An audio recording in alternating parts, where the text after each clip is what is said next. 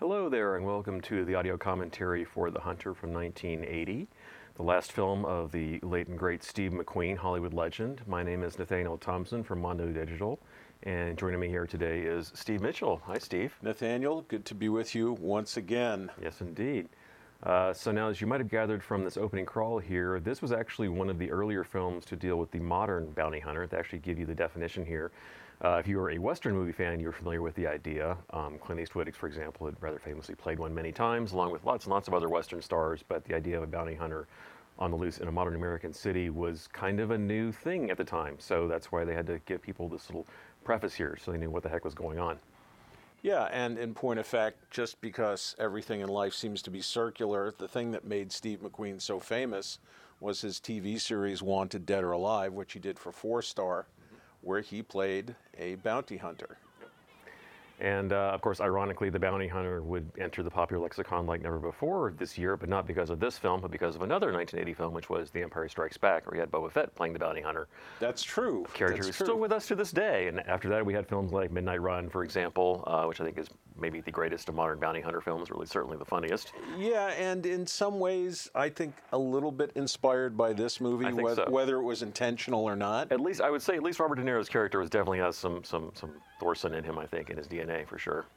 Yeah, well, it's it, it's interesting how a guy who's basically following the law, maybe even more closely than the cops, is considered an outsider and uh, certainly unwelcome by law enforcement. So, uh, it, it's an interesting idea for a hero. Uh, because essentially, why does he do it? He does it for money. He's a mercenary soldier. Except being on a battlefield, he's, you know, going to neighborhoods like this or neighborhoods worse than this to go after his prey.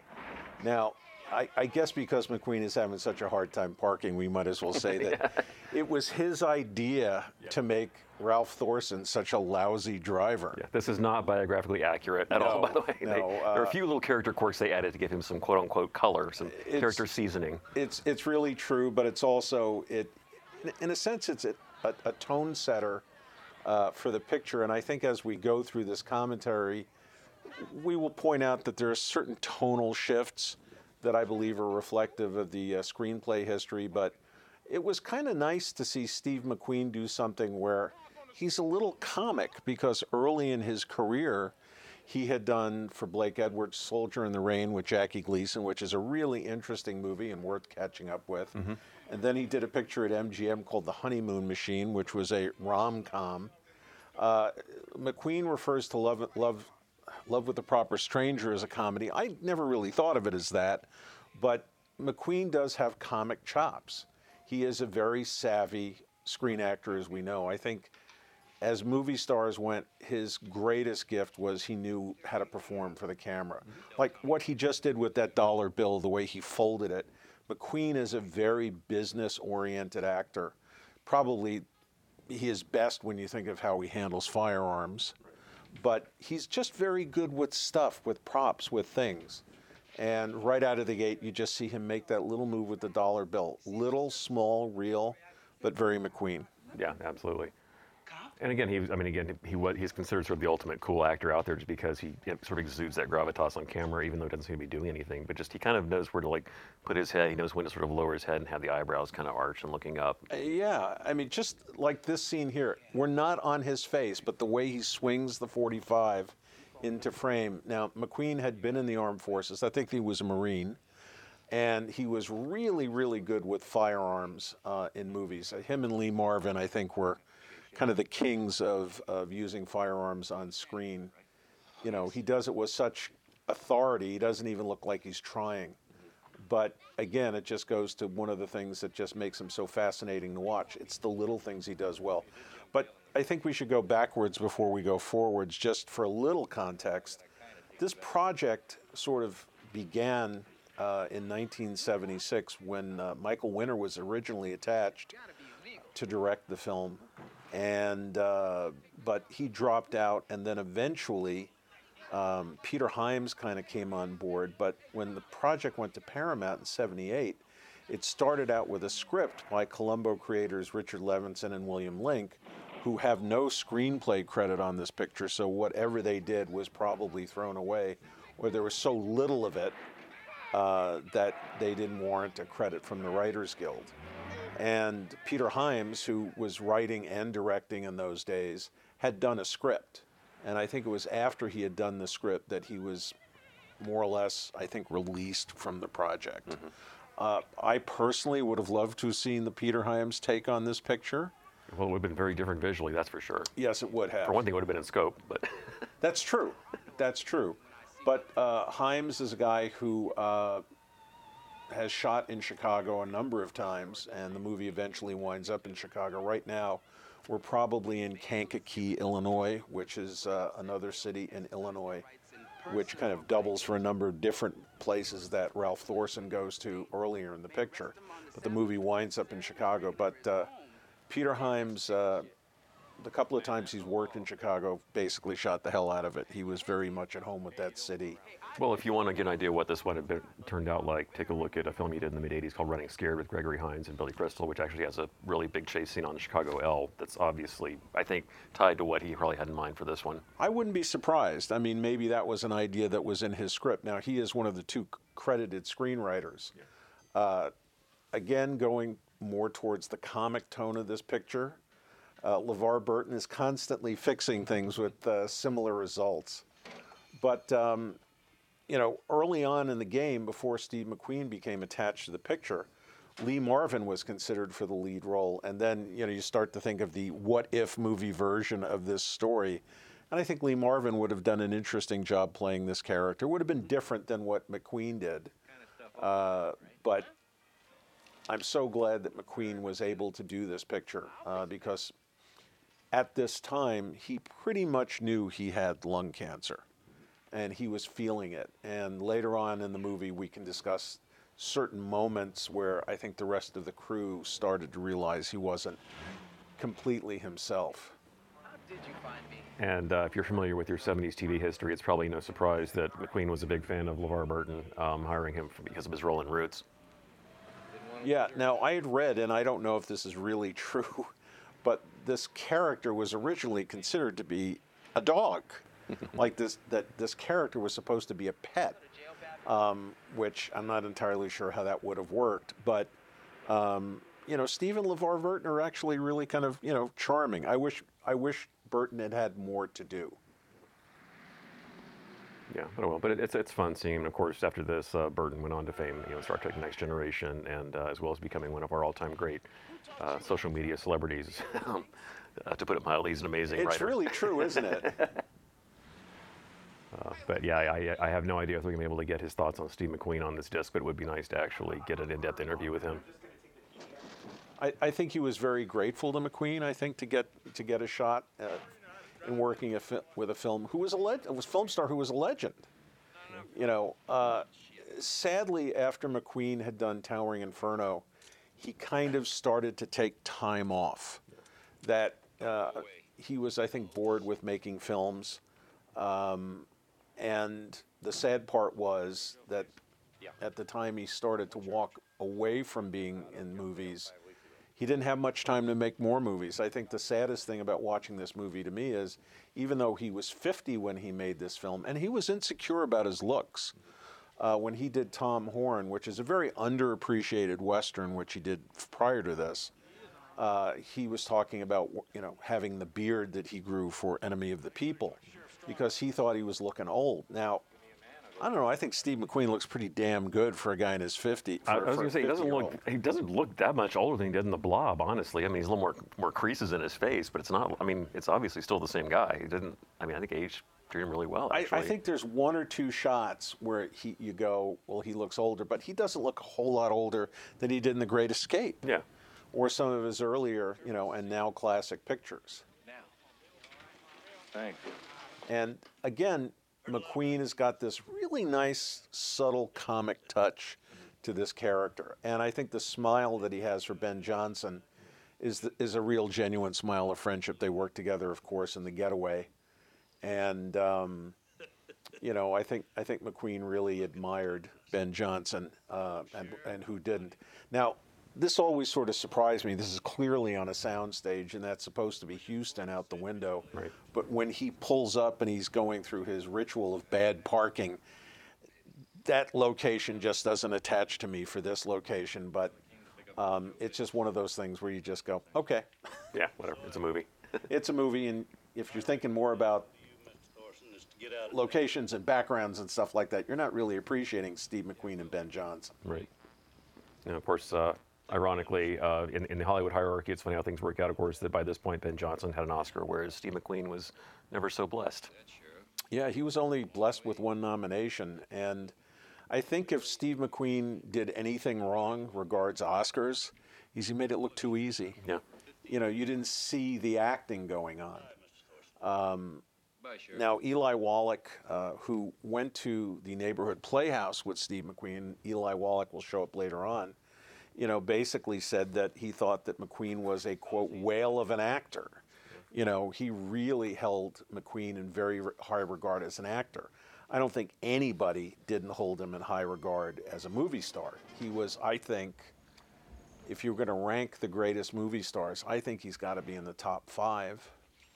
Uh, mostly because of his king of cool presence, but also just an incredible savviness about what to do and what not to do in front of a camera. Mm-hmm.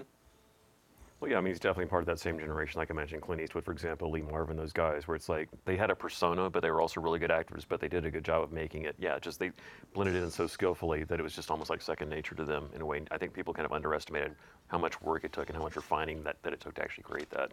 It's really hard to make it look that easy. And there was something about McQueen who pretty much from the gate. I mean, if you watch The Blob, you may see a little, little bit more of an, an insecure young actor at work. But pretty early on, he just became very comfortable with the camera and knew what to do for the camera.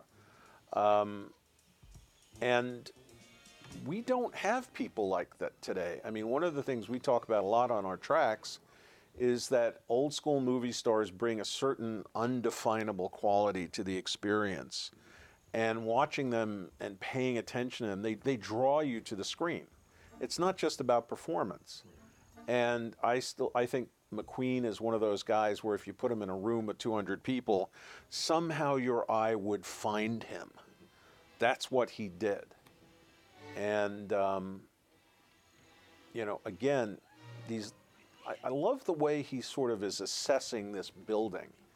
You know, if you watch Bullet, there's a great moment in Bullet where he walks into the room where the the killing took place, and it's really two shots. It's his point of view, and then the camera's on McQueen, and he's just looking and thinking. And again, we're getting that in this scene, like he's going, well, this is not going to be easy. Mm-hmm.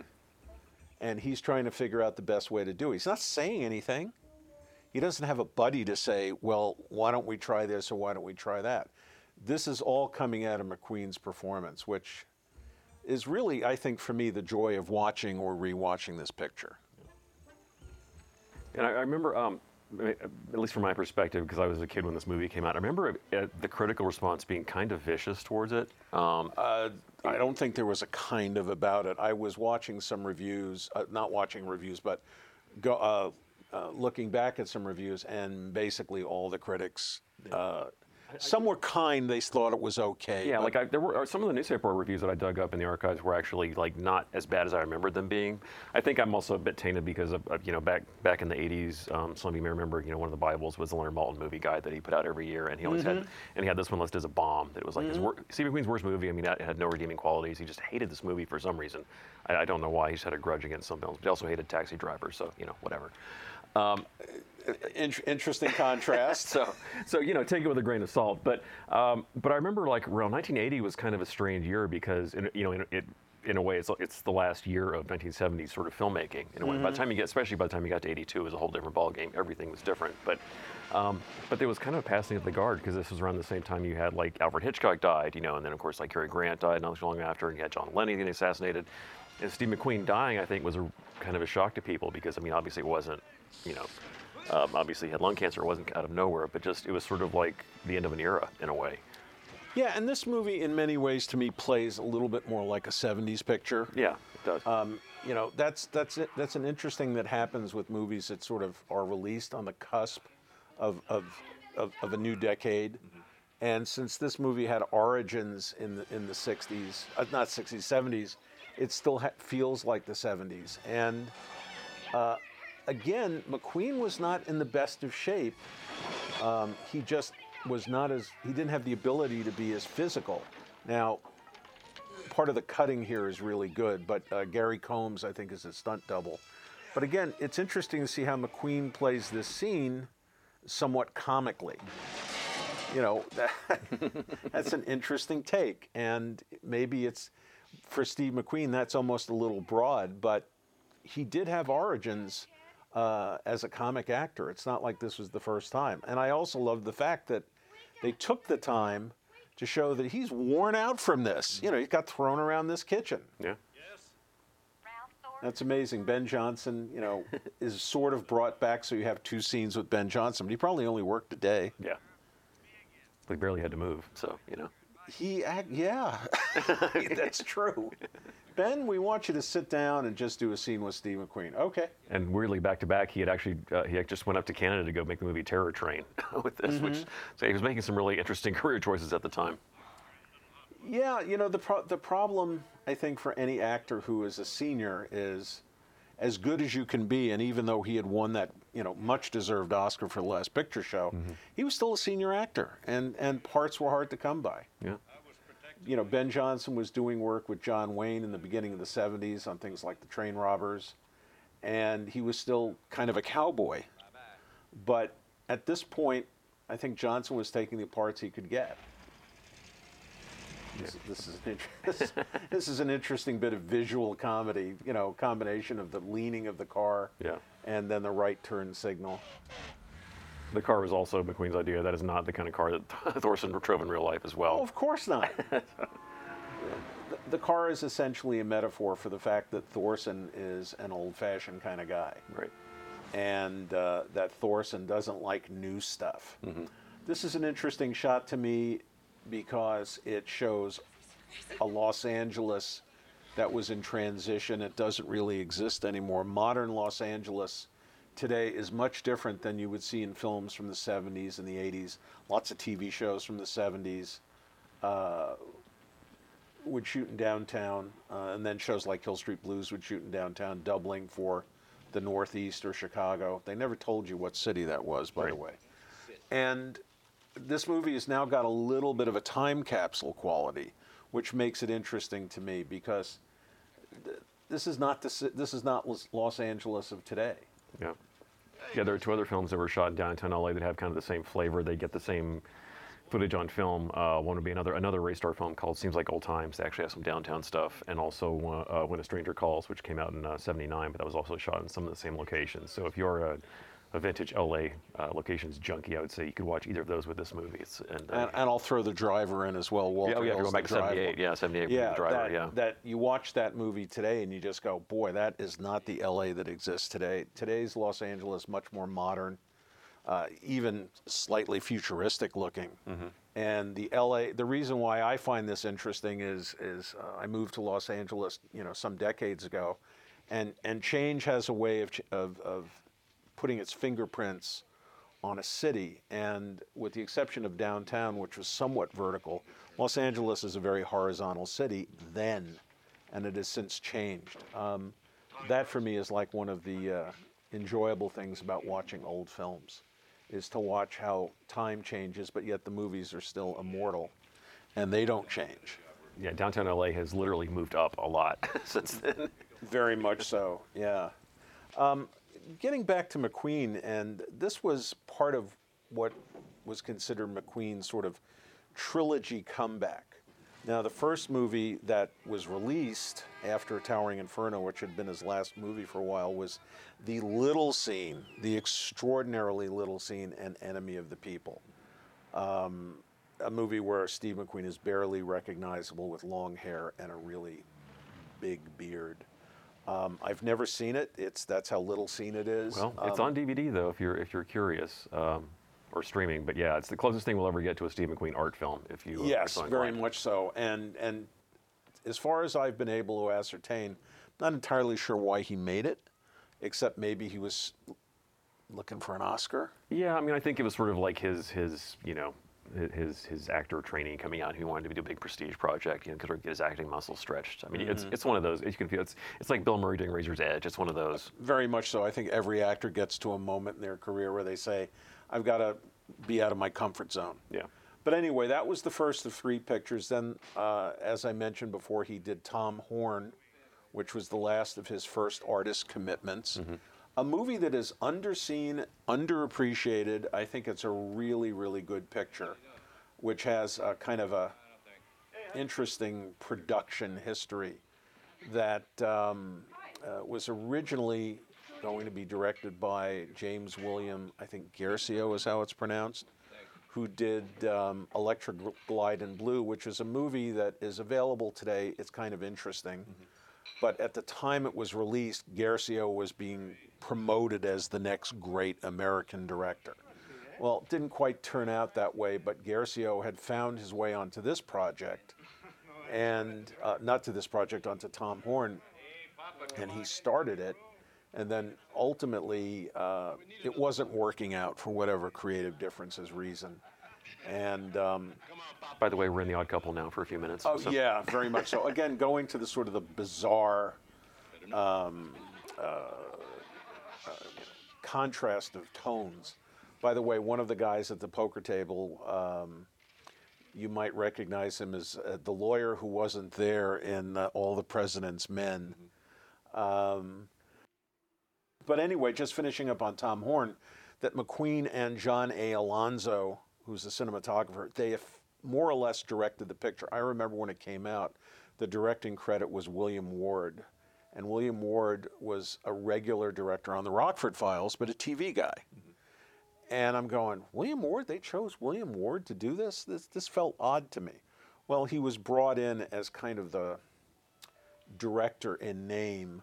And my understanding is that he did contribute to the picture, but ultimately was McQueen and Alonzo. And this was so much of a problem for the Directors Guild that I think they changed the rules that an actor or somebody who was previously associated with the picture fires the director. They can't, they're, they're not allowed to direct the movie. Um, so McQueen, being the re- rebellious guy and rogue guy he is, was uh, helping the DGA to sort of improve things for their membership. Right. But it's an interesting movie to see. But one of the movies that McQueen was attached to that he never did was he was originally going to star in William Friedkin's The Sor- uh, Sorcerer, not The Sorcerer, Sorcerer. And Friedkin uh, had done quite a bit of pre production and found locations. And McQueen was on board. He wanted to do it, but McQueen want, was married to Ali MacGraw at the time and wanted to see if he could get Ali a job on the picture, either as an associate producer or perhaps a you know, give her a small acting part so she could be on location with Steve and get paid for it. And Friedkin, who was fresh off his one-two punch of French Connection and The Exorcist, you know, thought it was a shitty idea. It's like, what? There's no women in this movie. Why would she have a job on this movie? And McQueen, as I understand it, respectfully just said, I, I've got to walk away from the movie. And Friedkin admitted in his autobiography that I had all these phenomenal unseen locations that man had never been to, and they mattered nothing in comparison to Steve McQueen's Blue Eyes.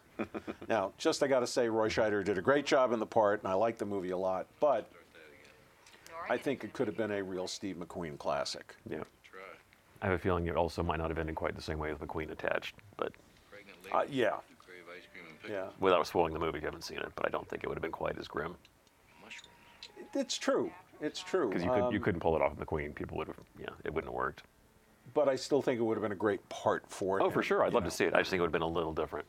Uh, should also mention, of course, this is another, aside from LeVar Burton, this is another actor that McQueen brought on. Um, as you can tell, he pretty much directed this film. He was He had a lot. yeah. His fingerprints are all right. over. It's all over it. Uh, but this, of course, is Kathryn Harrold. They went way back together. They had both graduated from the Neighborhood Playhouse in New York. I mean, they had they they've been buddies for a long time. Um, so he wanted to bring her onto this film. Um, very good actress. She's kind of one of those actresses who was just all over the place, especially in the 80s, um, and then just kind of like faded out uh, for whatever reason. But there were a lot of them around. She was from the same vein as actresses like Marilyn Hassett and Kathleen Quinlan and all those. They were everywhere, just all excellent actresses, um, but only so many parts to go around, you know. So it, that's the way Hollywood works, I guess. It's true. Uh, just because I'm Mr. Locations, uh, this is uh, Fuller and Hillside, which is north of Franklin and Hollywood Boulevard. And Hollywood, in fact, if you were to turn the camera around and you would go up to the end of the street, uh, there's a place called Runyon Park, which is supposedly a very famous place for uh, the famous and the wannabe famous who would go running and walk their dogs and stuff like that. And what's interesting is that this part of Hollywood, which is kind is considered the Hollywood Hills, has not really changed very much. Um, All so the apartment buildings still look just like that in the background. it's true. It's true. And I think these buildings are still there. Um, that's David Spielberg, who I believe is uncredited, but he was a guy who worked a lot in the 70s and the 80s. He did a lot of guest starring. Um, for heaven's sake. He's dressing. Yeah, what can you say to that? well, if you can't get Antonio Fargas, if you can't, that's true. It's that's a total Antonio Fargas mo- moment. But uh, you know, David Spielberg was one of these guys who often was buttoned down and often was uh, flustered. I'm convinced they they used this building because of this elevator. There was a time in Los Angeles where the whole idea of an outdoor elevator or an elevator, a scenic elevator, uh, was was kind of a thing. yeah. Now those you don't see anymore. You do not see these anymore. But uh, you know, somebody once said that LA didn't have any character as a city. Oh, that's so not true. It's so not true, and this is an example of that. I think, I think the cops overdid it just to bring this guy in.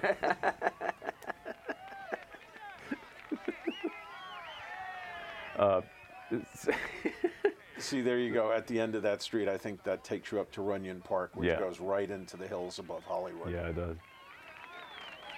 There you go. All right. Now, if this thing doesn't ID, this is a real '70s movie at heart. I don't know what does, but It really, yeah. Also, look at the uh, look at the graffiti back there too, which I'm sure has been removed. But uh, one of the things that's nice about this movie, um, and uh, the uh, as they say in Variety, the lensing by Fred Koenekamp is that there's not a lot of long lens stuff, so you get to see uh, you get to see all of the location and locations and and get a you know a real sense of time and place. Now, I love that McQueen is basically almost a non-participant in this, and he's just reacting. And but I mean, there's David Spielberg working real hard, McQueen's not. It's just you know there you go. This is downtown Los Angeles, and this area is around Broadway, which is one of the few parts of downtown LA that still kind of feels like this.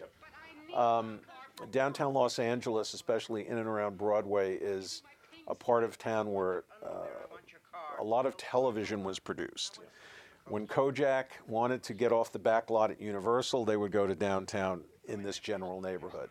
Cagney and Lacey, you would be driving up and down these streets uh, almost relentlessly, it seemed. Uh, and then, um, you know, shows like uh, Baretta shot down there, Toma. It was a very handy kind of urban aged neighborhood, which worked very, very well for those shows, trying to be the East Coast. Now, here's Eli Wallach, who co starred with McQueen in the great, not in the greatest, in the Magnificent Seven. I always, you know, they're like brother and sister, those movies. And Wallach was an alumni of the neighborhood playhouse, as we said before. And, you know, Wallach is considered one of the great character actors, or just great actors of, of stage and screen. And, and again, he thought Steve was a whale of a really good actor. It was, um, you know, he had nothing but great things to say about McQueen. And it's interesting, he gets very high billing. He's only in three scenes. But again, I also feel that this is maybe the template character for Joe Pantoliano, uh, Joey Pants Yeah. in Midnight Run. yep. Build up that restaurant. That's Al Ruscio, who, if you watch television in the 70s and the 80s, was you a- saw Al Ruscio Everything. a- in everything. Um, he probably did it. I'm sure I'm wrong. I think he always did the little. He always did the little nervous head shake and everything too. But Al, Al Ruscio was like a perennial on Aaron Spelling shows. Yeah. Uh, and probably Quinn Martin shows as well. Mr. Thorson, is a bounty Uh, hunter. I should probably just talk a little bit about who actually did direct this film, or at least who's credited, and that is uh, Buzz Kulik, who I know Of you course. you have actually done a, recently a commentary for one of his other films, which is Warning Shot, correct? Yeah, uh, I did a commentary for Warning Shot. He also directed a, a favorite movie of mine, uh, Burt Reynolds' uh, movie Shamus. Um, but you were going to talk about him, so continue. well, I'm saying I assume you know more than I do, but no, I don't. I never know more than you do, Nathaniel. Well, um, so if you're wondering, like, why the heck, well, he's, he's mainly known for his TV work. I mean, if you look at his resume, it's like 90% television work. But if you're wondering why the heck did Steve McQueen choose this guy to do his last movie, well, the answer is because they went way back. Steve McQueen, of course, actually started off doing TV in the early days. And um, in fact, the first time they worked together was in 1958. It was a live TV episode of Climax, which was one of those half hour sort of thriller anthology shows. Um, they were they mainly exist as kinescopes now, but they were done actually live on TV. Um, They're a lot of And fun. usually in New York. Yeah. Yeah. Yeah. Uh, and they're also fun to watch because of the live flubs that they always leave in. Um, that's another story. Uh, so, but yeah, but that's why. And um, I, again, this is just speculation, but I assume it was because Buzz was someone that he not only knew, but who would be kind of malleable to what Steve wanted on the film. Um, and by all reports from everyone who was who worked on this film, that it was pretty much Steve calling the shots. Um, you know that I mean, there's no auteur theory at work here. I mean, this is this is pretty much a No, Steve project. no, no. Uh, I, I, th- I think if you're going to say, you know, the cinema of Buzz Kulik, this is not the, the greatest example. Yeah. But you know, it's interesting that that Kulik didn't really want to work on this picture initially. He had done some action movies. He'd done Villa Rides, which I'm particularly fond of. But you know, he was essentially a TV guy, and you know, he was considered a very high-end TV movie director. But ultimately, um, Kulik responded to The Hunter because it was he thought of it, as a character piece, and it didn't have a lot of uh, gratuitous action. And at at the end of the experience, he said he was very glad that he took the job. And um, but you know, just going back to climax for a, a second, I found an interesting quote uh, from Kulik. He said, "To be honest, he was, meaning McQueen, a real pain in the ass. He had great instincts, but he was undisciplined and unfocused. He was very insecure and totally unprofessional." Um, but ultimately, he found that you know he thought very highly of McQueen, and um, you know really had a lot of uh, respect for the actor he became. My cocker spaniel can bring me the branch, brother. No, no, no, just a huge movie star. I mean, really, like nobody was bigger than McQueen. You know, at the time this came out, I mean, the deal he got for this film was insane. It was like three million dollars plus fifteen percent of the gross, which was like what, five point five million, I think, when all was said and done, um, which is pretty hefty for kind of a mid-level film like this. Yeah, and and the, the the legend has it that McQueen would not even read a script unless you deposited a million dollars in his bank account. Now, when you hear the salaries of actors today, or salaries, especially salaries in the 90s and the early twos, it doesn't seem like a lot of money, but we forget this is 40 years ago. And a million dollars was a lot of money, and he got three million uh, and a percentage of the gross, not the net, the gross. So if the movie made a dollar, his percentage came from that do- that first dollar. Uh, very few actors, very few actors had that kind of clout back in those days. Yeah, I think the only other the only other actor I can think of like at this time who could have pulled that was probably Burt Reynolds.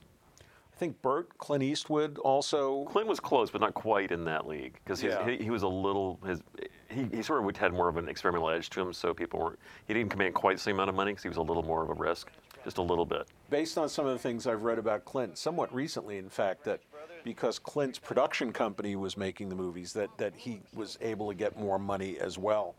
Um, a lot of stars, with sort of some exceptions, usually had the production company and they were able to exert a certain level of control. And while this is not a Solar picture, Solar was McQueen's production company. In fact, it goes back as far as Bullitt you know, he was interested in having a certain amount of control over his projects. Uh, in fact, I'm going to tell this interesting Steve McQueen Solar story just because it just shows you the kind of the power he had. Robert Relyea, who was his partner at Solar, the producing partner, uh, was having a conversation with McQueen, and McQueen said, I think I want to do that cop picture. And Relyea said, Are you sure? Because McQueen had sort of a reputation of changing his mind. And he said, Yeah, I'm sure. He said, Okay. And so Relyea walks across the Warner Brothers lot where they had offices. And he goes into Jack Warner's office, who was still there in 67 ish. and said to his secretary, Is he in? And she goes, Yeah, he's in. Go right in. And she goes walking into Jack Warner's office, one of the great, one of the last of the great moguls. And he says, Steve wants to do the cop picture. Jack Warner says, I don't know. The kids today, they don't really cops. And Relyea says, don't like cops. And said, Relyea says, Steve will make it work. And Warner says, okay. And he, and he says, uh, uh, can you have it for Christmas? Is what Warner says. And Relyea says, yeah, I think so. And he says, okay, go do it. And that was the origin of Bullitt. No muss, no fuss, no committees, just the faith in a great movie star. And that turned out to be, I think, McQueen's most iconic movie in many ways. He's great in The Magnificent Seven. He's great in The Great Escape and very iconic. But I think Bullitt was, if you have to pick one, that's the one. Yeah, if you think of a movie with Steve McQueen stars in where he is the lead, that's kind of the one your head goes to, I think. Yeah, and, and the thing is, the story, it could have been a TV movie, it could have been a vehicle for anybody, but he makes it a Steve McQueen movie. Um, since Hath- Kathryn Harrold is on screen here, I found out a couple of other interesting things about her. Um, Kathryn Harrold, when she auditioned for this picture, had lighter hair. And McQueen, McQueen said to her, uh, "Could you darken my? Could you darken your hair?" And then quote, "I can only be attracted to dark-haired women." Now, I think this might have been Kathryn Harrold's natural hair color because I always think of her as a brunette. But um, I thought that was an interesting thing. Yeah, she's usually just a couple shades lighter. I wouldn't really call her a blonde, but it's usually a little lighter than this. Right, right. Um, I mean, she looks great. And um, by the way, uh, the guy that she's kitch- kissing is uh, another one of those guys, the kind of character actor that you see all the time, Richard Venture. And when I think of Richard Venture, I think of him as Al Pacino's older brother in Scent of a Woman, which is a really nice piece of acting. There's a lot of history. I mean, Venture has a nice scene coming up later on, but he was one of those guys who just fit so many different types of parts, usually fairly buttoned down, tie wearing, uh, suit wearing kind of guys. And um, he has a very touching scene later on. Okay. Now, when you first saw this movie, did you buy the whole concept of this kind of open house that Papa Thorson has? I mean, it didn't it didn't it seem like maybe a bit too much of a movie conceit? It, it, it feels like something out of a, like a TV pilot to me, a little bit. Um, apparently not that far from the truth. I mean, I mean, the real Thorson was highly uh, eccentric, I guess you could say. Um, you know, and, and they did actually consult with the real one. Um, you know, because Steve McQueen actually wanted to do a lot of research. He had actually read the script in '77. Um, I, apparently, he was approached um, while he was staying at the Beverly Hills Hotel, and um, but you know, he, uh, you know went to go see the real guy, and that's how they embellished all these things. Um, but you know, he, he knew that they talked to guys like Gregory Peck and Lee Marvin. Um, so he went to North Hollywood to go talk with Thorson. and I guess he talked to him about he had worked as like a, a bridge champ, and he was into astrology and nutritionism and all that. Um, much He, heavier. he was also a minister yeah, too. he was a minister. He was a bishop. Yeah, Yeah. briefly. Um, but a much heavier guy. Like the physically, they looked nothing alike at all. Um, and I think he said when he was actually like 300 pounds by the time he met McQueen. Of course, this is way past his, his prime, of course. But he was a much sort of more a physical badass, yes, basically. Yeah, yeah. I mean, he was a guy who really could throw you to the ground and like haul you off without even breaking Right. a sweat. Now, uh, do you remember the number of, of, of, of guys that he brought in? I think it. I think it wasn't around five thousand or something, like that. Yeah, it's some astronomical number. All right, so you're watching this movie where he's basically bringing in a few guys, and you see what he has to go through, and then you think five thousand. Um, it's it's pretty amazing. Also, the other thing, was- exhausting. yeah, it's it's exhausting to think about it, but also. Um, Coaches, intensity like a real. sadly, um, Thorson met met his end with a car bomb. He died in a car bomb explosion. So clearly, he did not make a lot of friends doing what he did. 15 seconds to Um, go. Which this movie touches on. I mean, they sort of like you know Hollywooded up a little bit with the whole like you know vengeful guy going after him. That's kind of like as close to a through line as you get in this movie because it's it's more like a series of vignettes in, in a way, um, which is fine. You know, I, I think if the movie, I, I- mean, listen, I I recently rewatched this picture for the first time in maybe decades um, for this commentary, and there was a lot about this movie that I, I think I came to appreciate. But one of the things that I think is still sort of an issue for me, and was probably a big issue at the time for critics, was it's not an action movie, it's not a character picture, it's not a family movie yet. It's kind of all of those things. And the blend of it, I think, ultimately sort of works because McQueen makes it work. And I think he's charming in this Lamaze scene where he's very reluctant to. Uh, he, he really doesn't want to be a dad, and I think he, he doesn't want to go through the process. But again, those slight comic takes of his, um, I don't know, they sort of felt comfortable to me because it harkened back to the earlier movies that he did, where he, you know, before he became really stamped primarily as an action guy. Now, once again, Steve McQueen proving he's good with props, Yep. human props. now, this is. Unlike uh, W.C. Fields, he apparently knows how to work with children. yeah, yeah, and and again, there's certain scenes that you don't expect to see in a Steve McQueen movie. Now, one of the things that's nice about this is Steve McQueen was born to drive Mustangs and Trans Ams, and his sort of puzzlement and reluctance is really very amusing. Well, yeah, this is kind of the thing. If you if you've seen his other films, it's much funnier watching that scene. Now, I think he's definitely in the car, and he has to drive it badly. yep.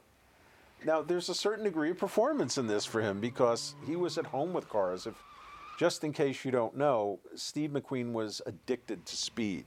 He loved racing cars, Like Burt Reynolds. like Burt Reynolds. Uh, he also had a huge collection of motorcycles. I think he had the second biggest collection of motorcycles in Hollywood. The first was Bud Ekins, who uh, was a friend of McQueen's, uh, a motorcycle guy, and the guy who did the famous jump in The Great Escape. Howard, is that you? And um, so to see McQueen being incompetent at this is, I think the audience may have been amused, but I think one of the problems that this film had for the audience was it wasn't quite the Steve McQueen we wanted to see. Now, the one sheet poster has him on top of a subway car holding a 45. And that image says to you, okay, here's the Steve McQueen movie you want to see. And in many ways, this movie is the Steve McQueen movie you wanted to see, and it's not. Well, it's kind of like how we've, as some of you may know, we've done a lot of tracks for uh, Jean-Paul Belmondo movies, and those were very much kind of along the same lines. Where it's like Jean-Paul Belmondo, gun, blue jeans. There you go. That's all you need on the poster. With Steve McQueen, it's kind of the same thing. And, and in point of fact, Steve McQueen sort of is dressed like Jean-Paul Belmondo in this picture. Right. One of the things that I, I was wondering, I said, why that jacket? Why that, that Air Force jacket? But it's got a great pocket in there where he can stash his 45. Tracy Walter Yeah. in, in a less than benign kind of appearance. Yeah. Okay. you know, when you think of Tracy Walter, you think of Tracy Walter uh, uh, in Silence of the Lambs as the uh, the guy in the funeral home, also the guy in the diner in Midnight Run, where he's you know he understands what a bad day Robert De Niro is having. This is a little this is a little out of uh, his zone. Now, at the time, he had this sort of crazy ass hairdo, and he was going to get it cut, and McQueen said, "No, keep it." he liked it and it worked for him. And um, you know, McQueen McQueen Made a mistake. was a guy who was very savvy about the details. Dynamite in locker room urinal. Now, this guy, if he he must have been a Chicago actor because I think this was probably shot in Kankakee, Illinois, or he could have been a local. He just feels so genuine; it's a little hard to tell. Okay. I'll give you. By the way, I love the uh, the way they, they did the color timing on the scene. Like the blue in his eyes really pops. In case you hadn't noticed already. Steve McQueen had great blue eyes. I think if you were a great movie star, you had great blue eyes. Him and him and Paul Newman were having kind of a Yeah. little uh, bake-off, if you will, in the Towering Inferno, at whose eyes were bluer. Yeah. Well, especially once Jeffrey Hunter was out of the equation because he had the bluest of them all. Uh, That's very blue. It's very true. Um, you know, a couple other things about Buzz. Again, nobody's that bad a driver. Even, you know, even a bad driver isn't that bad a driver. Uh, but going back to director Buzz Kulik, um, I, a couple of things that, that are interesting. Uh, of course, felt that McQueen was more than a superstar. He felt that McQueen was an exceptionally fine actor, as I said before. But going back to when they worked together on Climax, uh, he said that when we first worked together, he was a little shit.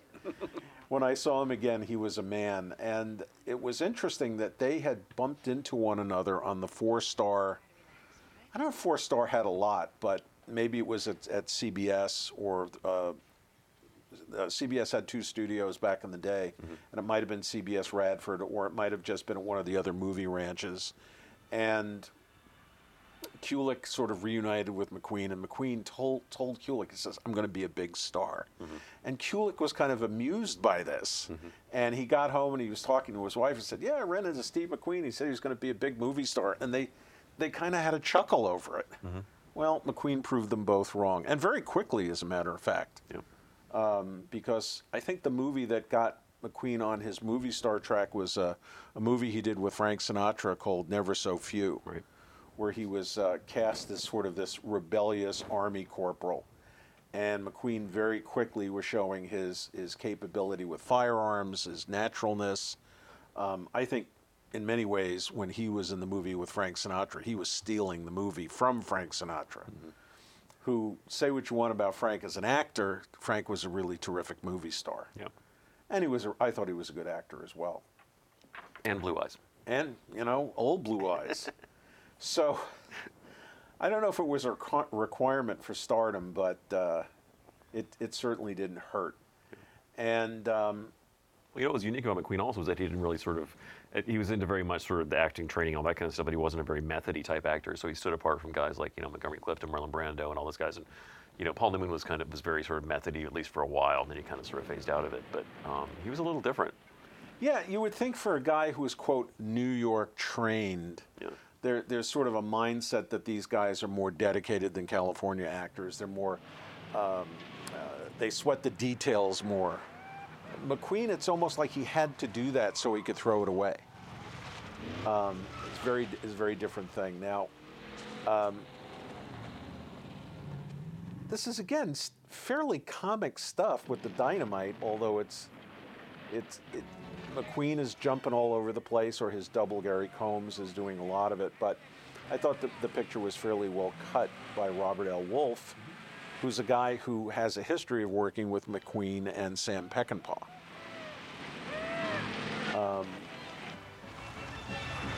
this picture, it, it, this picture is, it's, it's not an auteur kind of movie, but it has a certain degree of what I've talked about in other tracks, high craft, meaning everybody is doing a good job. Right. Um, and that there's a certain Almost everyone, we'll get to that. well, we will get to that. All right, so that uh, that's a tease, Nathaniel. Um, but Fred Koenekamp, who was who shot Patton, who also worked with McQueen on The Towering Inferno with Irwin Allen. Uh, I think the first time I noticed Fred Koenekamp's credit as a director of photography was on The Man from Uncle. And I have to say that that Koenekamp is one of those guys who I never think of as, as great in terms of lighting. There's nothing overly stylized about his work, but he is a very good cinematographer.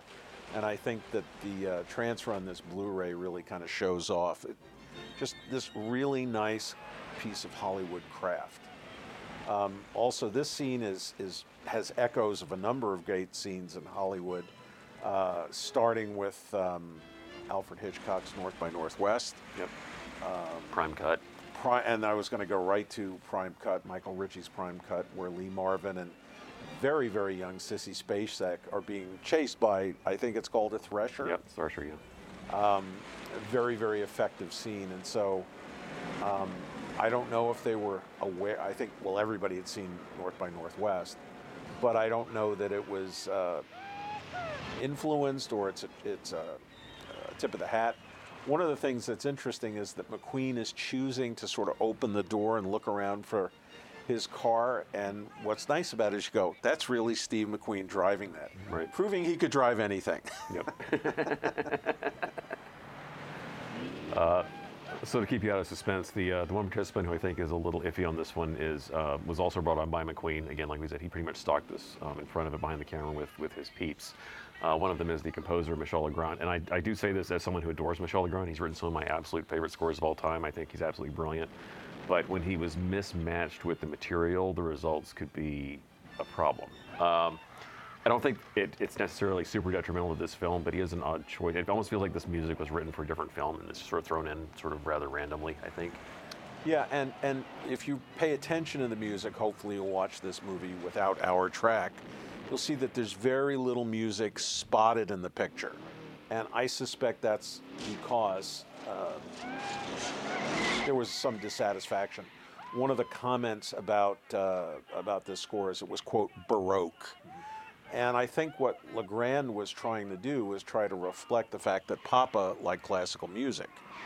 But for an action picture, it's just, while it's an interesting choice, offbeat choice, I don't know that it was the right choice. And somewhat interestingly, and I think this backs things up, uh, the score was as is in America.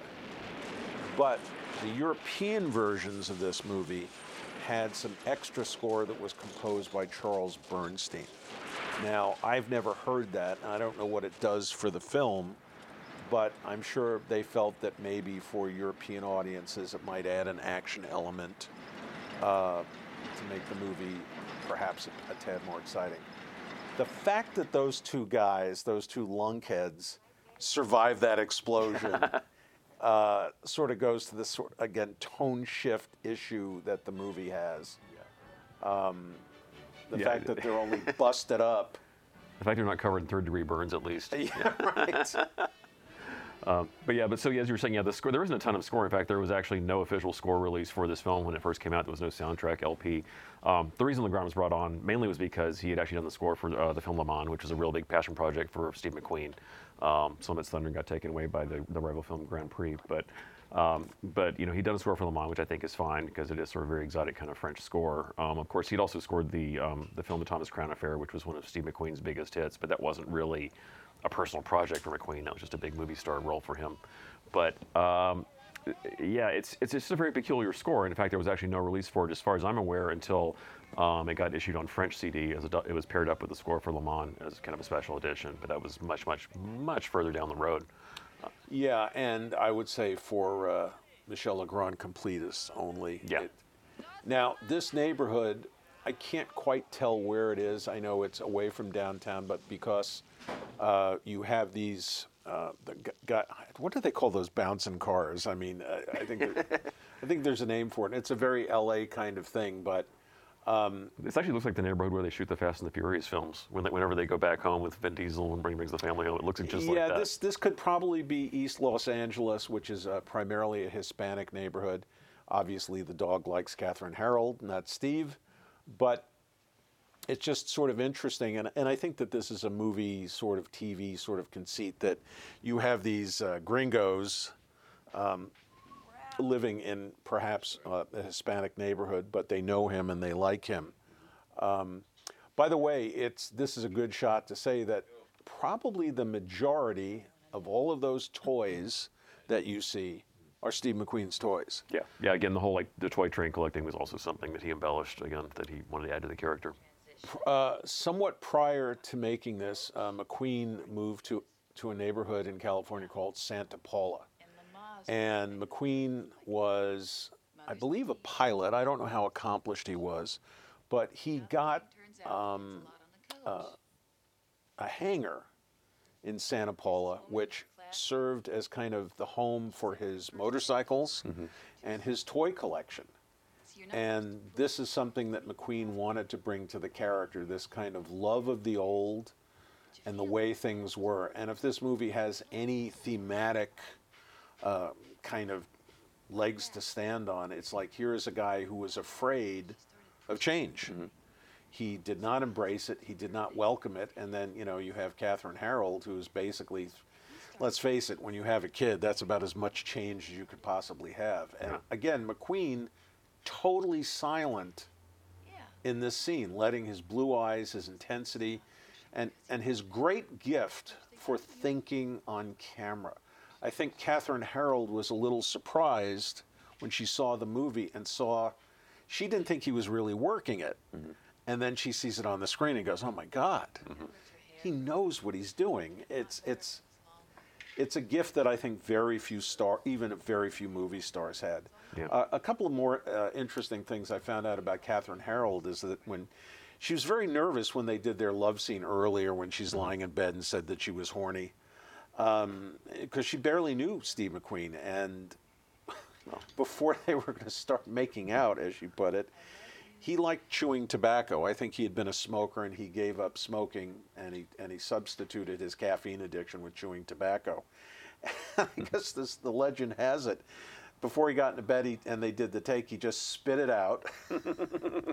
and she admitted that while she was concerned about what he was going to taste like because of it, she said he tasted kind of sweet, and you know it wasn't really a problem. And uh, it uh, the, story goes that uh, McQueen chewed tobacco throughout the shoot, which, as we know today, uh, tobacco chewing tobacco is in many ways somewhat worse than even cigarettes. Yeah, it's extremely carcinogenic. So. Uh, another interesting story about Kathryn Harrold, I want to get this in before I forget it. Uh, she drove up to the set one day in her Honda. Now, granted, she had her career is just getting started, and she didn't have the uh, pretentious uh, sports car or you know higher end wheels, and um, so she drives up with her Honda, and Chad McQueen happened to be on the set, and um, Chad McQueen told Kathryn Harrold said that my dad says you need a new set of tires, and Harrold agreed. And at the end of the shooting day, she came back to her Honda and discovered it had new tires. And she admitted that she didn't know how to thank her co star for his kindness. But that's just one of many examples uh, of, of McQueen's kindness as a star and as a person um, on this movie, which people remark about it because he wasn't always that way. Right.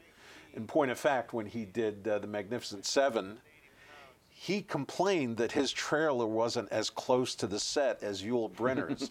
and if you watch that movie in many, many scenes, especially the scene with the hearse, he's competing with Brynner. Yeah. It's it's a contest. Oh yeah, yeah. That's like that whole rivalry is, is very famous from that film and kind of hysterical. you know, I mean, but but organic and brilliant. There's, Yeah. you know, McQueen takes his hat off. He's sort of using it to sort of see how his how his vision would be with, in the sunlight. Mm-hmm. The the one that cracked me up is where he takes the shotgun shells and he just shakes it to hear the buckshot in there. Mm-hmm. But that was McQueen. He could take all these little things and make them completely work. Yep. This is a wonderful scene. I think it's it's more serious in tone. It's very sad. Uh, filmed in the Hollywood Hills. Those houses, if they still exist, are worth a gazillion dollars today. Yeah. But this is a very serious scene, and and McQueen may have had dialogue. One of the things that he did a lot was he would cross out dialogue. He would say less, and then of course because he's that guy, he's that movie star, it would be more. And um, again, this feels almost like it's from a different picture. Yeah. You know. Going back to what you were saying about Steve McQueen's sort of benevolence, um, a lot of people who worked on this film noted that he was uh, essentially like a much more giving guy than he used to be. Maybe it's because he was sort of sensing his own mortality kind of sticking up upon him. But um, but he was really very generous apparently around the time he made this film. Um, his, his, family's talked about that too. But um, for example, he gave a lot of donations to the church that was right next to where they were shooting um, in Illinois, and uh, you know that. Um, but apparently he was like really affected uh, when they were shooting near the ghetto area. But he gave um, hundreds of dollars of sporting goods to the kids to play with. Um, there was also a 15-year-old tomboy um, that he found living nearby named Karen Wilson, um, who ended up taking under his wing, and he actually became her permanent guardian. Um, and he sent her off to like Ojai, California, to go to this private school to get away from the squalor that she had at home. Uh, but Steve and his wife Barbara ensured that she would graduate high school, and now she's working at an escrow company here in LA. So he got her on the right path. So, um, but apparently it was really common for him to do things like that. He would just sort of do these little kind gestures um, that um, didn't really. He didn't go to the press about it. It wasn't to make himself look better. It just it was something that he felt he had to do, and just didn't make a big deal about it.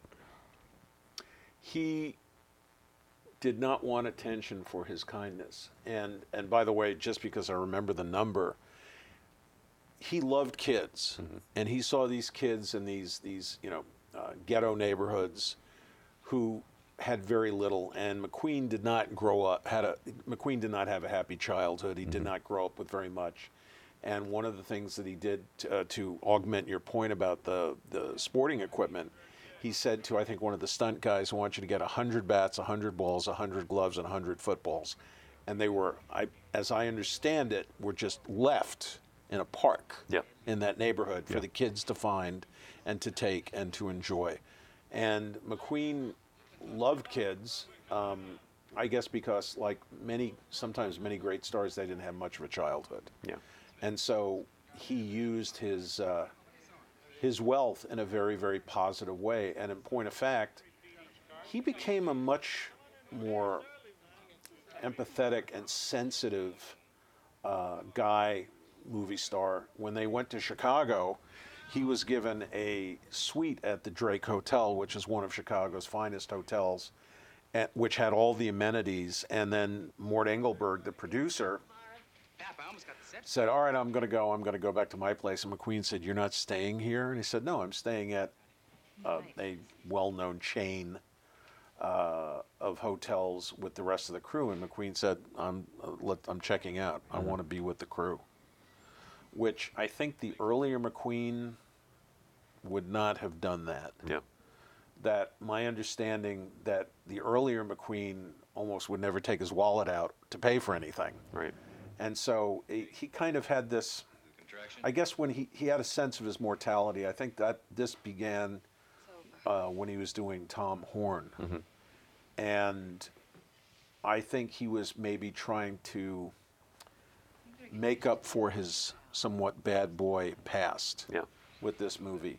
And in point of fact, the sto- as the story goes, this is probably the smoothest shoot in Steve McQueen's career uh, in terms of no conflict, uh, just in terms of everything going fairly well in terms of his attitude. Um, he's really good in this scene. You don't usually see these types of scenes in his pictures. Yeah. And I think it's kind of moments like this that make this movie, I think, really worth watching and watching again. Yeah. Again, that fire chief, um, uh, I don't even know what you call those things. I mean, it's a pump, I guess, a Yeah. gas pump. That was something that was from his uh, his collection of stuff. That cash register, apparently, he collected ancient cash registers. I mean, you know, which is kind of interesting and fascinating. Uh, I know that other stars have equally sort of offbeat collecting things, like Tom Hanks collects typewriters. Um, by the way, not this guy, but this guy, I think, is Ralph Thorson. that you know he got a cameo in this mm-hmm. picture. He was also the technical advisor, and I think he wrote a book that the screenplay was Yeah. based on. Just tell me it came over. Yeah, I think it was Christopher Keane had, writ, had had worked with him on writing the book about his life. But yeah, so yeah, as you can see, big guy. He looks a little bit more like a guy called Ralph Thorson Yeah. or Papa. Yeah, looks more like a papa. He looks more like a Papa. You know, he's got a big sort of you know cuddly grizzly bear sort of quality. Plus, I remember like as a, as a kid when this movie first came out. I remember like the first time they put the posters up at the theater, and I was like, Steve McQueen is Papa. What? Now,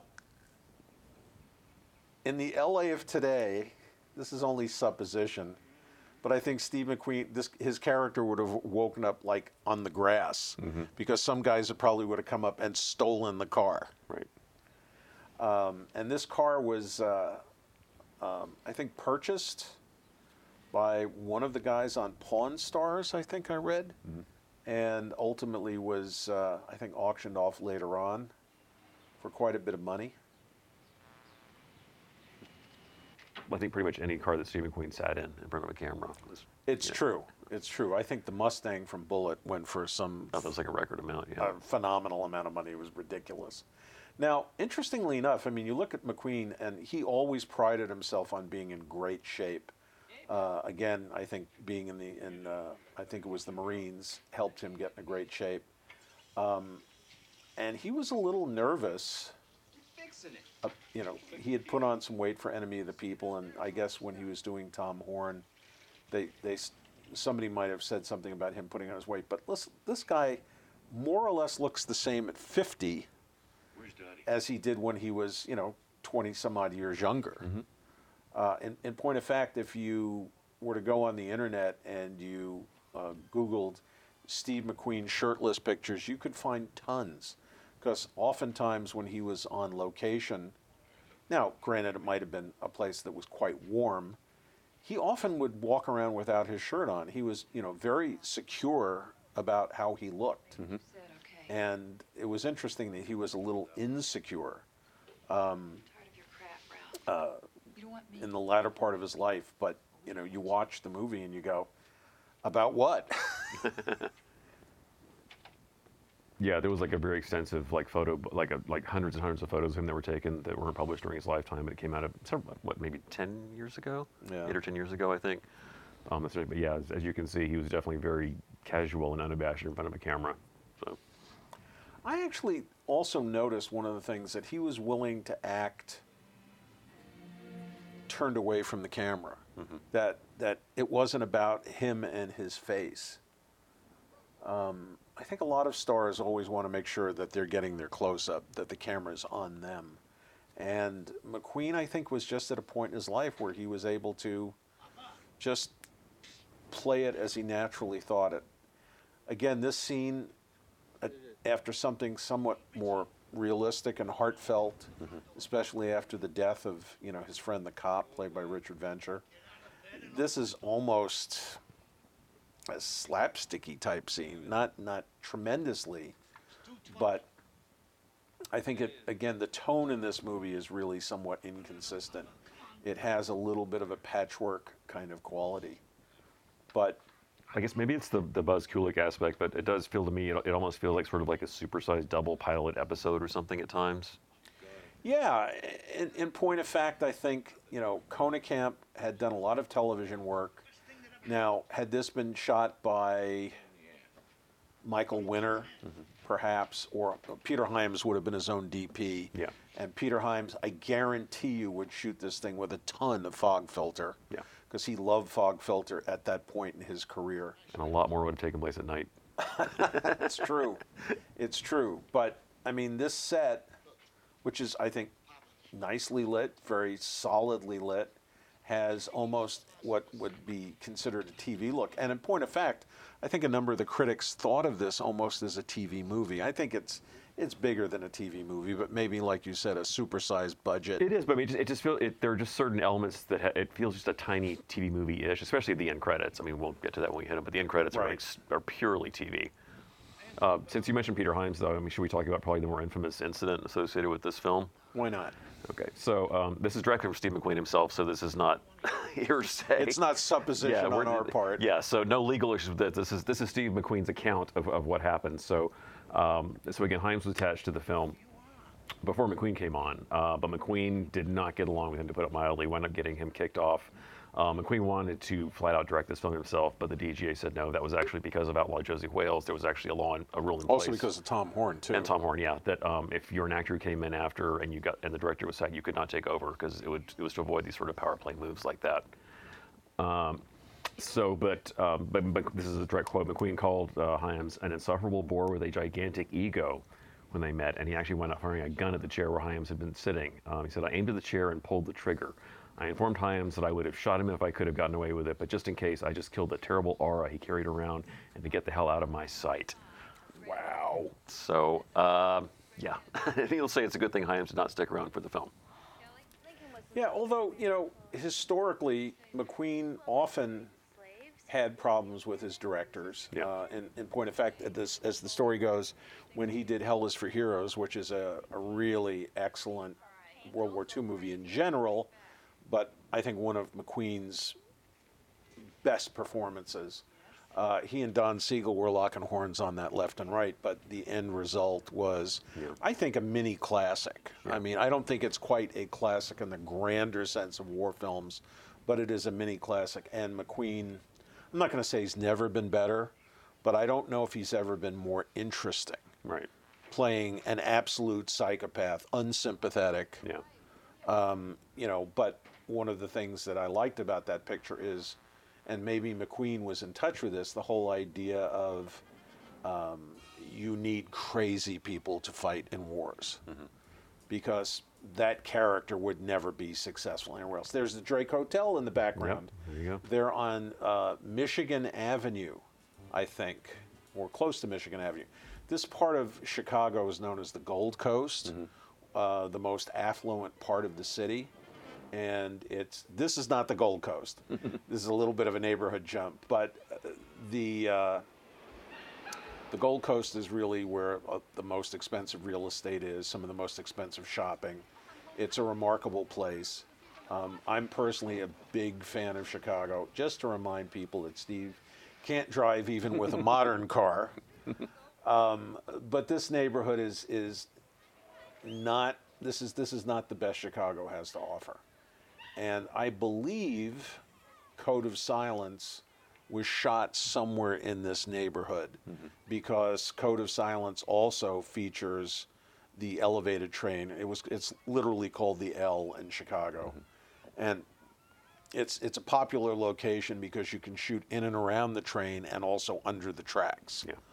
There was a great chase scene in an episode of a short-lived series called The Chicago Code, which was filmed in this general vicinity. And um, uh, Chicago is a film city.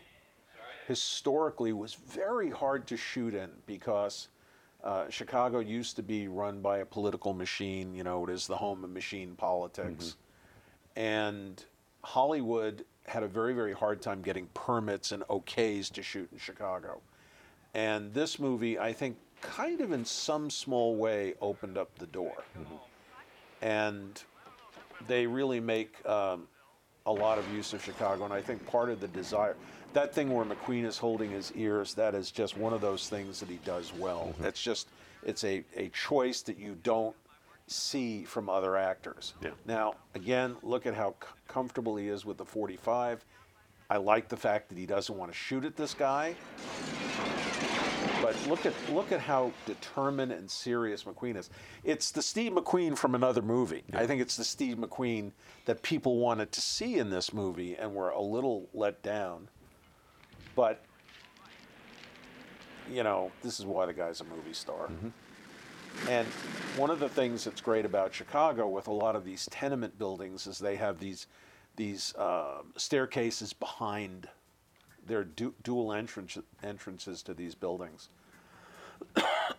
By the way, that actor um, is uh, Tom Rosales, who's basically a stuntman and clearly hired because he could do everything that was needed for this. Now,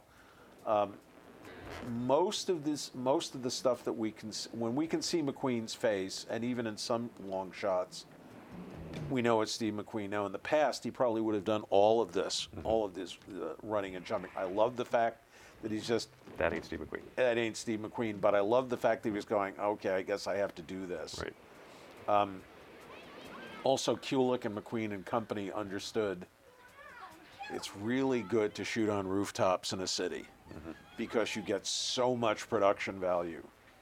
And this is a part of town which I, I suspect has probably either been um, you know gutted and renovated or just completely destroyed. Right. Because clearly it, you, you can tell it's falling apart. Yeah. Yeah, I think you're right. This was one, one of the first big Chicago films. 1980 was kind of a big Chicago year because you also had the Blues Brothers, um, which Yeah. has just an insane amount of Chicago coverage in that too. Um, but yeah, throughout the 80s, that was really like a big Chicago decade. Um, Running Scared, we mentioned, which has kind of uh some of the similar locations. Also, another great one is uh, the film Child's Play, um, Mm-hmm. which is shot all over the place in Chicago. But again, it gets in some of the lower class areas like this too, but has kind of a similar vibe to what we're watching Well, here. Code of Silence, Yeah, directed of by Silence, Andrew Davis. Yeah. In fact, Andrew Davis, I think, is a son of Chicago. Yeah. And what happens is uh, he knew the real estate. Now, clearly, they're having this chase underneath the L because it just looks so damn cool. Mm-hmm. And a little bit of The Sting was shot in Chicago as well. The Sting is an interesting and very canny mixing of real Chicago and California and matte paintings. But the L, nothing says Chicago in many ways uh, better than the L. Clearly, Rosales is doing all his own stunts. He's nuts, by the way. I mean, Yeah. now, McQueen was having a real hard time at this point. The fact that he did this really impressed me. Yeah. Because there were some moments where Kulik had said that he'd he'd come running around a corner, and after he would come running around the corner, he'd be leaning on something, trying to catch his breath, Yeah. because he was starting to feel the effects of his uh, of his uh, lung cancer.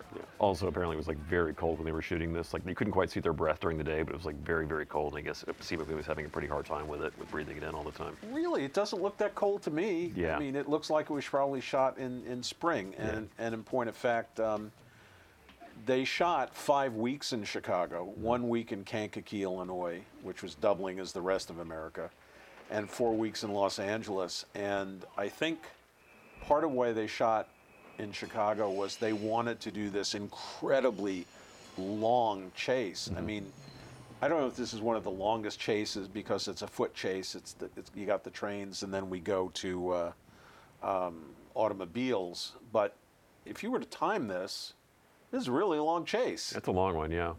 and it took a long time to do.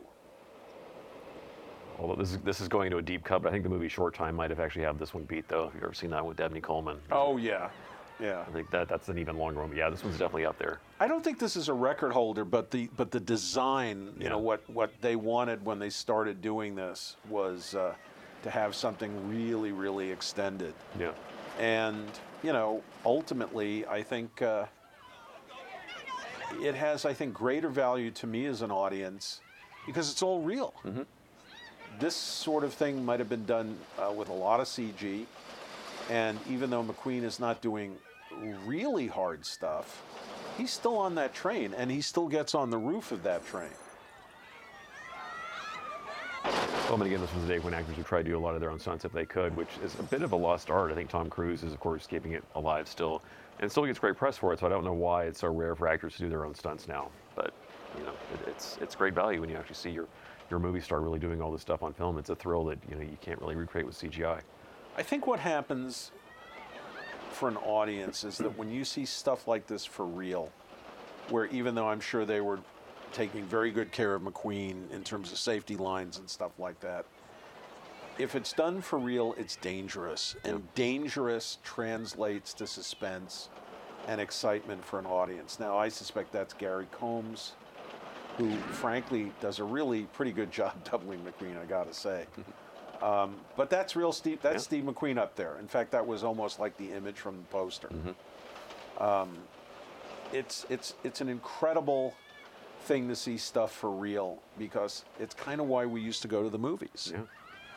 Well, this was, I mean, to give an idea, this was like, what, about a year or so after the Great Train Robbery, which had Sean Connery really getting on that train, almost getting his head knocked off. That is one of the most terrifying movie star stunts ever put on film. Yeah, I mean that's. I think the last time I watched that movie, I was remarking to to somebody I was watching with. I said, "We kind of forget he's really up there," and a lot of those those close calls were really close. Yeah. Um, I don't know that McQueen was in quite the same level of danger, but to the movies to the movie's credit, um, the realness makes this, I think, more enjoyable, and more exciting. Now, that's a great bit. That uh, yeah, you can tell it's Gary Combs Yeah. in that in that shot, but and I'm sure McQueen was pretty safe. But this is again very nicely edited by Robert Wolfe, who had worked for Sam Peckinpah and worked uh, also for John Milius on The Wind and the Lion. In fact, Robert Wolfe worked on one of my favorite old TV shows, Combat. I think you know a thing or two about it. I know a little bit about that. And um, again, it goes to that thing that this movie has a really strong level of craft. And this is a very extended sequence. Now, Peter Hyams probably said, Well, I'm going to try and do something even better with the L when he did Running Scared.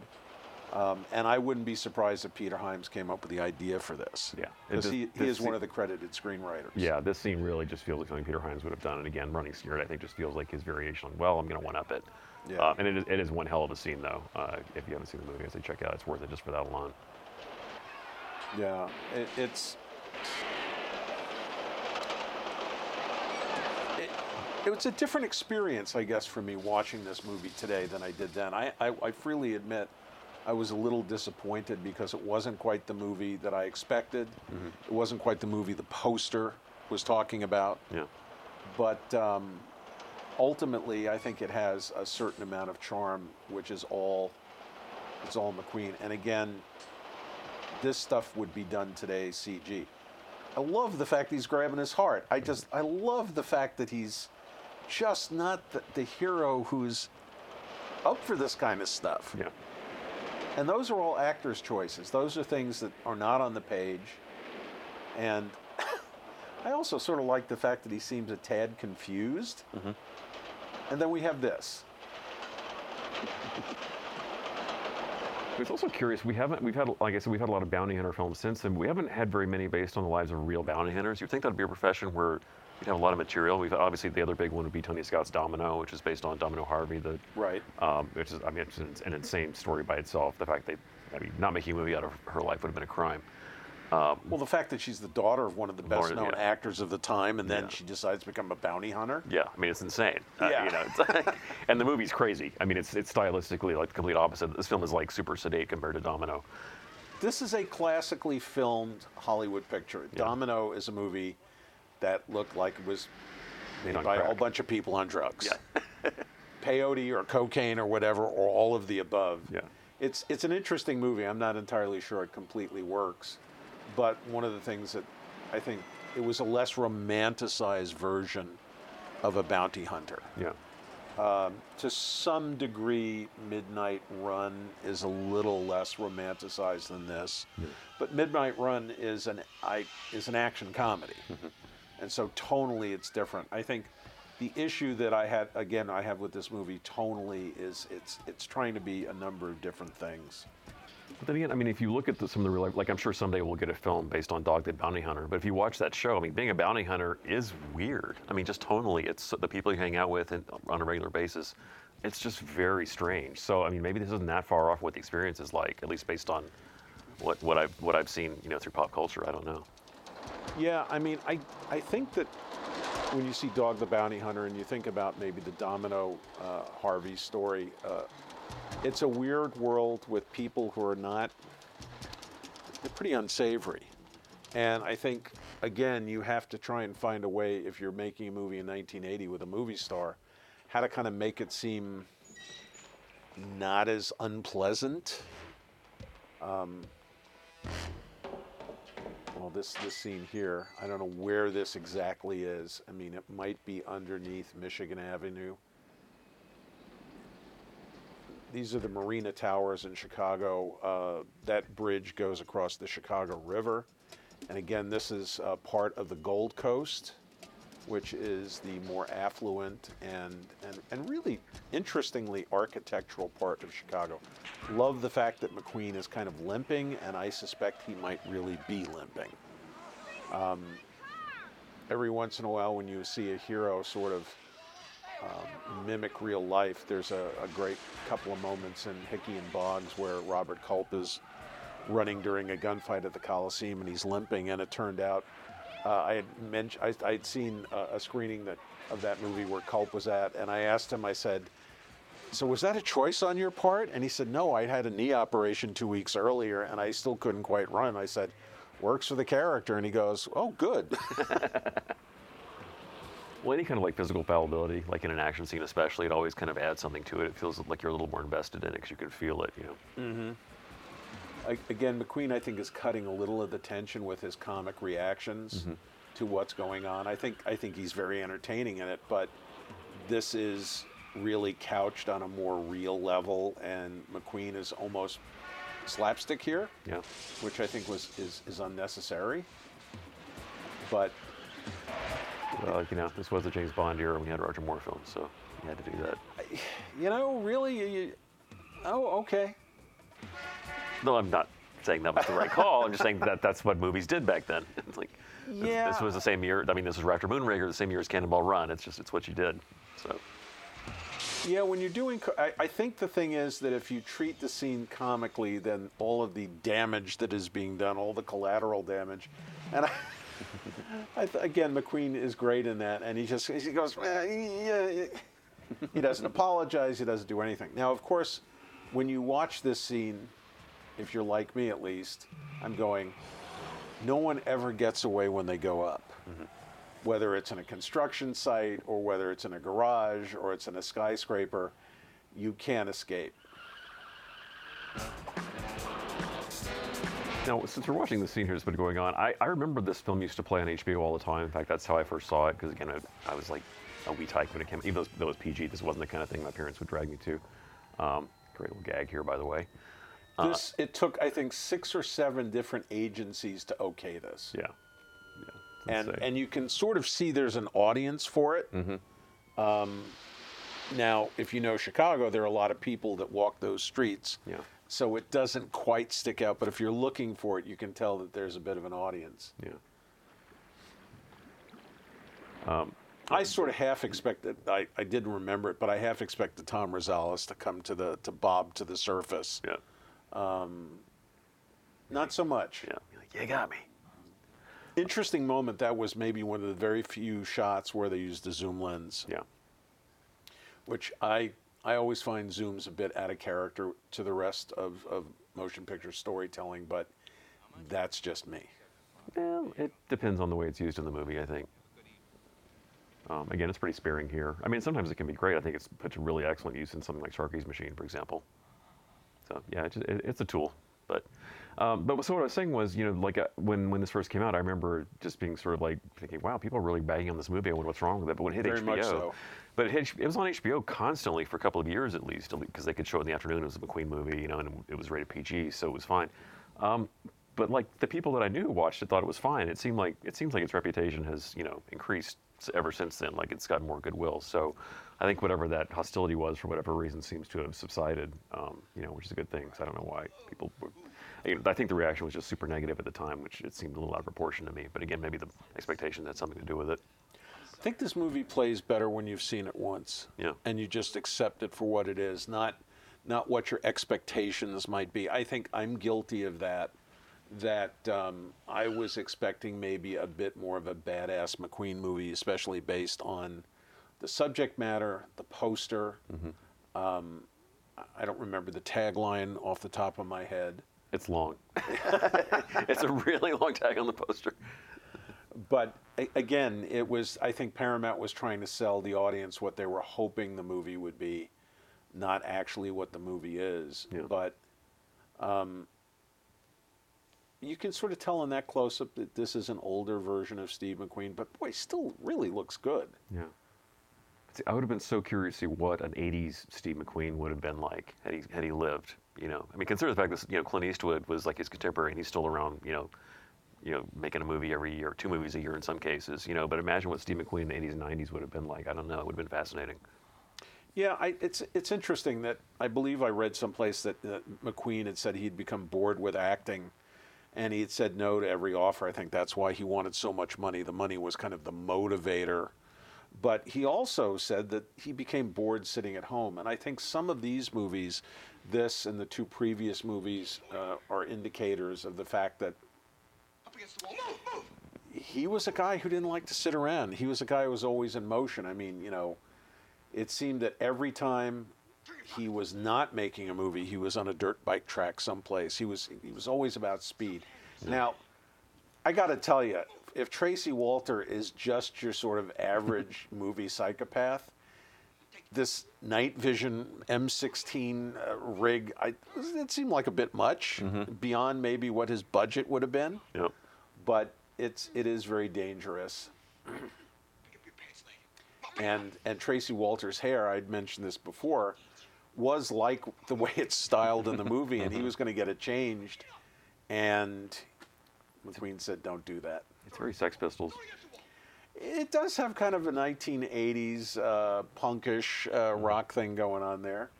Of course, with the with the makeup. I mean, clearly he's just out of his out of his mind. Yeah, he almost uh, anticipated MTV by by a year or so. Right.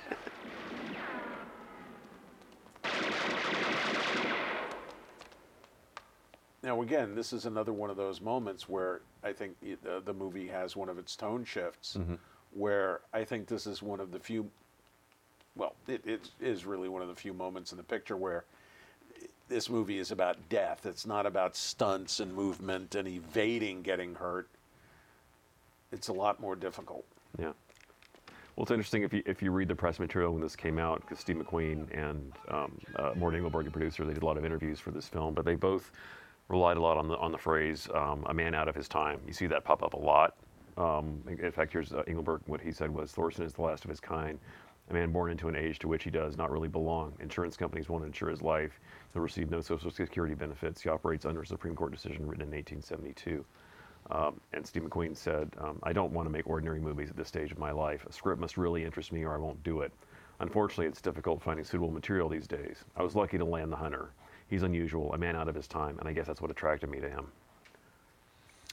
Yeah, and I think that in many ways we're seeing a reflection of who Steve McQueen thinks he was, and, and it reflects his ideas about life. Although at this point in his life, after he had moved to Santa Paula, he started going to church again. I think he he changed in in a in a lot of ways. He wasn't as self-absorbed or self-directed, and um, I think that this is sort of a. I, I'm sorry that this is his last movie. I mean, I really do believe that this is a movie um, that it, it's it's not the best last movie movie for some actors. You know, like John Wayne had The Shootist. it's far from the worst, though. It's far from the worst, but I think that the bittersweet quality of this movie is. I was really happy to have him back back in the day where he was making movies on a more regular basis. And I think he probably had at least another 10, 15 years, you know, had his health not, not gone south. Um, because he's just as good, just as interesting as an older version of the younger self, Yeah, you know, the younger McQueen. right. And ultimately, it just made me want more. I think I, as fans, we're selfish. We want as much of something that we really like uh, as possible. Yeah. I mean, had he stayed healthy, I mean, I think, say, if you, he, I, I can almost guarantee that had he lived, he would have been offered, say, the role of like Garrett Breedlove in terms of endearment. I'm sure that would have been given to him, something like that. I, I think he would have, you know, become real like sort of dramatic Hollywood royalty, and he would have taken some more interesting roles. But of course, we'll never know. He, yeah, it might have been one of those things that, that movie stars kind of kind of ease into where they're playing lead character parts, where that their whole career is a version infuses who the character was. Yeah. You know, uh, just to use the uh, Garrett Breedlove uh, example, Burt Reynolds was offered that part and he turned it down, and of course Nicholson took it and made the most of it, got an Oscar. Yep. I I would not be surprised if that's the direction that McQueen had gone in because I think it I think with this movie he was addressing the fact that he wasn't young Steve McQueen anymore. He Oh, was yeah. addressing the fact that he had he had come along, you know, uh, and and had age. Yeah, I mean that's that's really the main theme of the film. Is it's, constantly being reminded of the fact that his body's starting to go. You know, Right. That's, that's, that's pretty much the main running motif through the film. Right, it's true. It's really true. You know, uh, McQueen made a reference that he felt with this movie he had come full circle. He felt this is where I came in, and referring to playing bounty hunter Josh Randall on Wanted Dead or Alive. Um, I guess if you believe in a certain circular uh, mode of life, this might have been the appropriate last picture for him. But as I said before, I'm I'm selfish. I think he probably had an, he had at least another ten movies left in him. In the car having a baby. Nurse, bring the veal Yeah, but it's okay. And plus, I mean, it ends on kind of a sweet note as well. You know, you've got the whole like rebirth imagery. and, Take care of him. I'll take care of the mother. He's had a long day. yeah, no kidding. Poor Papa. Yeah. Well, again, what's nice about this scene is it, it was shot in a real hospital. Yep. Um, it wasn't shot in one of those 1970s standing hospital sets that you would see constantly on shows like Starsky and Hutch and Police Story and Police Woman. Looks like an LA courtroom though. A little bit, a little bit, but at least it's a location. Yeah. And uh, sort of for this movie, a rare scene at night. Mm-hmm. And that's that's a priceless close up. Mm-hmm. You the father? But yeah, and apparently Steve McQueen ad libbed the last line in this film. So that was not that was not in the script in any version of the script whatsoever. That was something he came up with on the spot.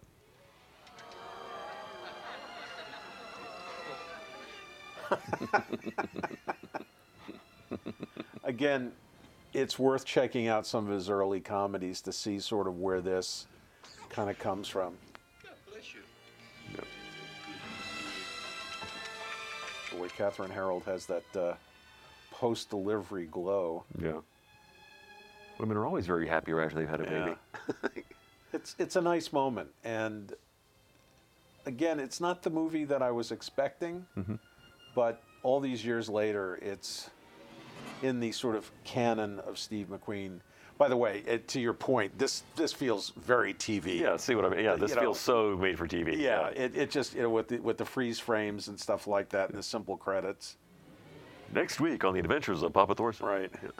By the way, Loren Janes uh, worked with McQueen for many, many years, and they had a moment later where he just felt he he they had a very heartfelt moment between the two of them where they both sort of admitted that they had great admiration for one another as actors and as stuntmen, and I think McQueen was in, in many ways saying goodbye because he uh, he was I think the lung cancer was designated about a month or so after this movie was done or had been released, and unfortunately he didn't last very long. But this is so I mean this is so ABC Tuesday night at the movies. and what a great shot for Ben Johnson to go out on. Yep. By the way, I don't, I don't say uh, made for TV as a pejorative. I know some people think that's like a negative thing. It's not bad. It's just kind of it's. I un- think it's- some it's- people make it a pejorative. Right at the I time, it don't. ca- at the time it came out, it was used as an insult. But to me, it's not a bad thing. It's just unexpected. You don't expect to see a Steve McQueen movie end like this. Right, It's it's, absolutely right. You're Yeah. absolutely right. Oh, music for Chicago. Oh, so Charles. Bernstein's music is actually in this. That's interesting. There you go. I don't know that I knew that. And a lot of classical music. But I think it, it was really nice to revisit this and again see early work by LeVar Burton, and you can see what kind of charm he had. Mm-hmm. Yeah. A great piece of tra- Tracy Walters called Rocco Mason. He's the least looking Rocco I think I've ever seen on screen. you know, um, Michael Roberts, Kevin Hagen. You know, these are all guys who you saw constantly uh, on television back in the day. This movie sort of plays almost like an old friend Yeah. in many ways. Yeah, well, again, that's why I think again having so much cable play back in the day, at least at least from our, my generation, it helped it a lot. It's if there's something kind of cozy about it. It's like you sort of Yeah. kick back and watch it, and, and it doesn't even matter when you jump into the film. Like you sort of pick it up and go as you need to. Yeah, because it is episodic and it's kind of easy to sort of uh, not lose your place. Yep. But again, all of this, these special thanks, this was a big deal back in those days. Yep. Thanks for listening. It was fun to talk about. Thank you, Steve.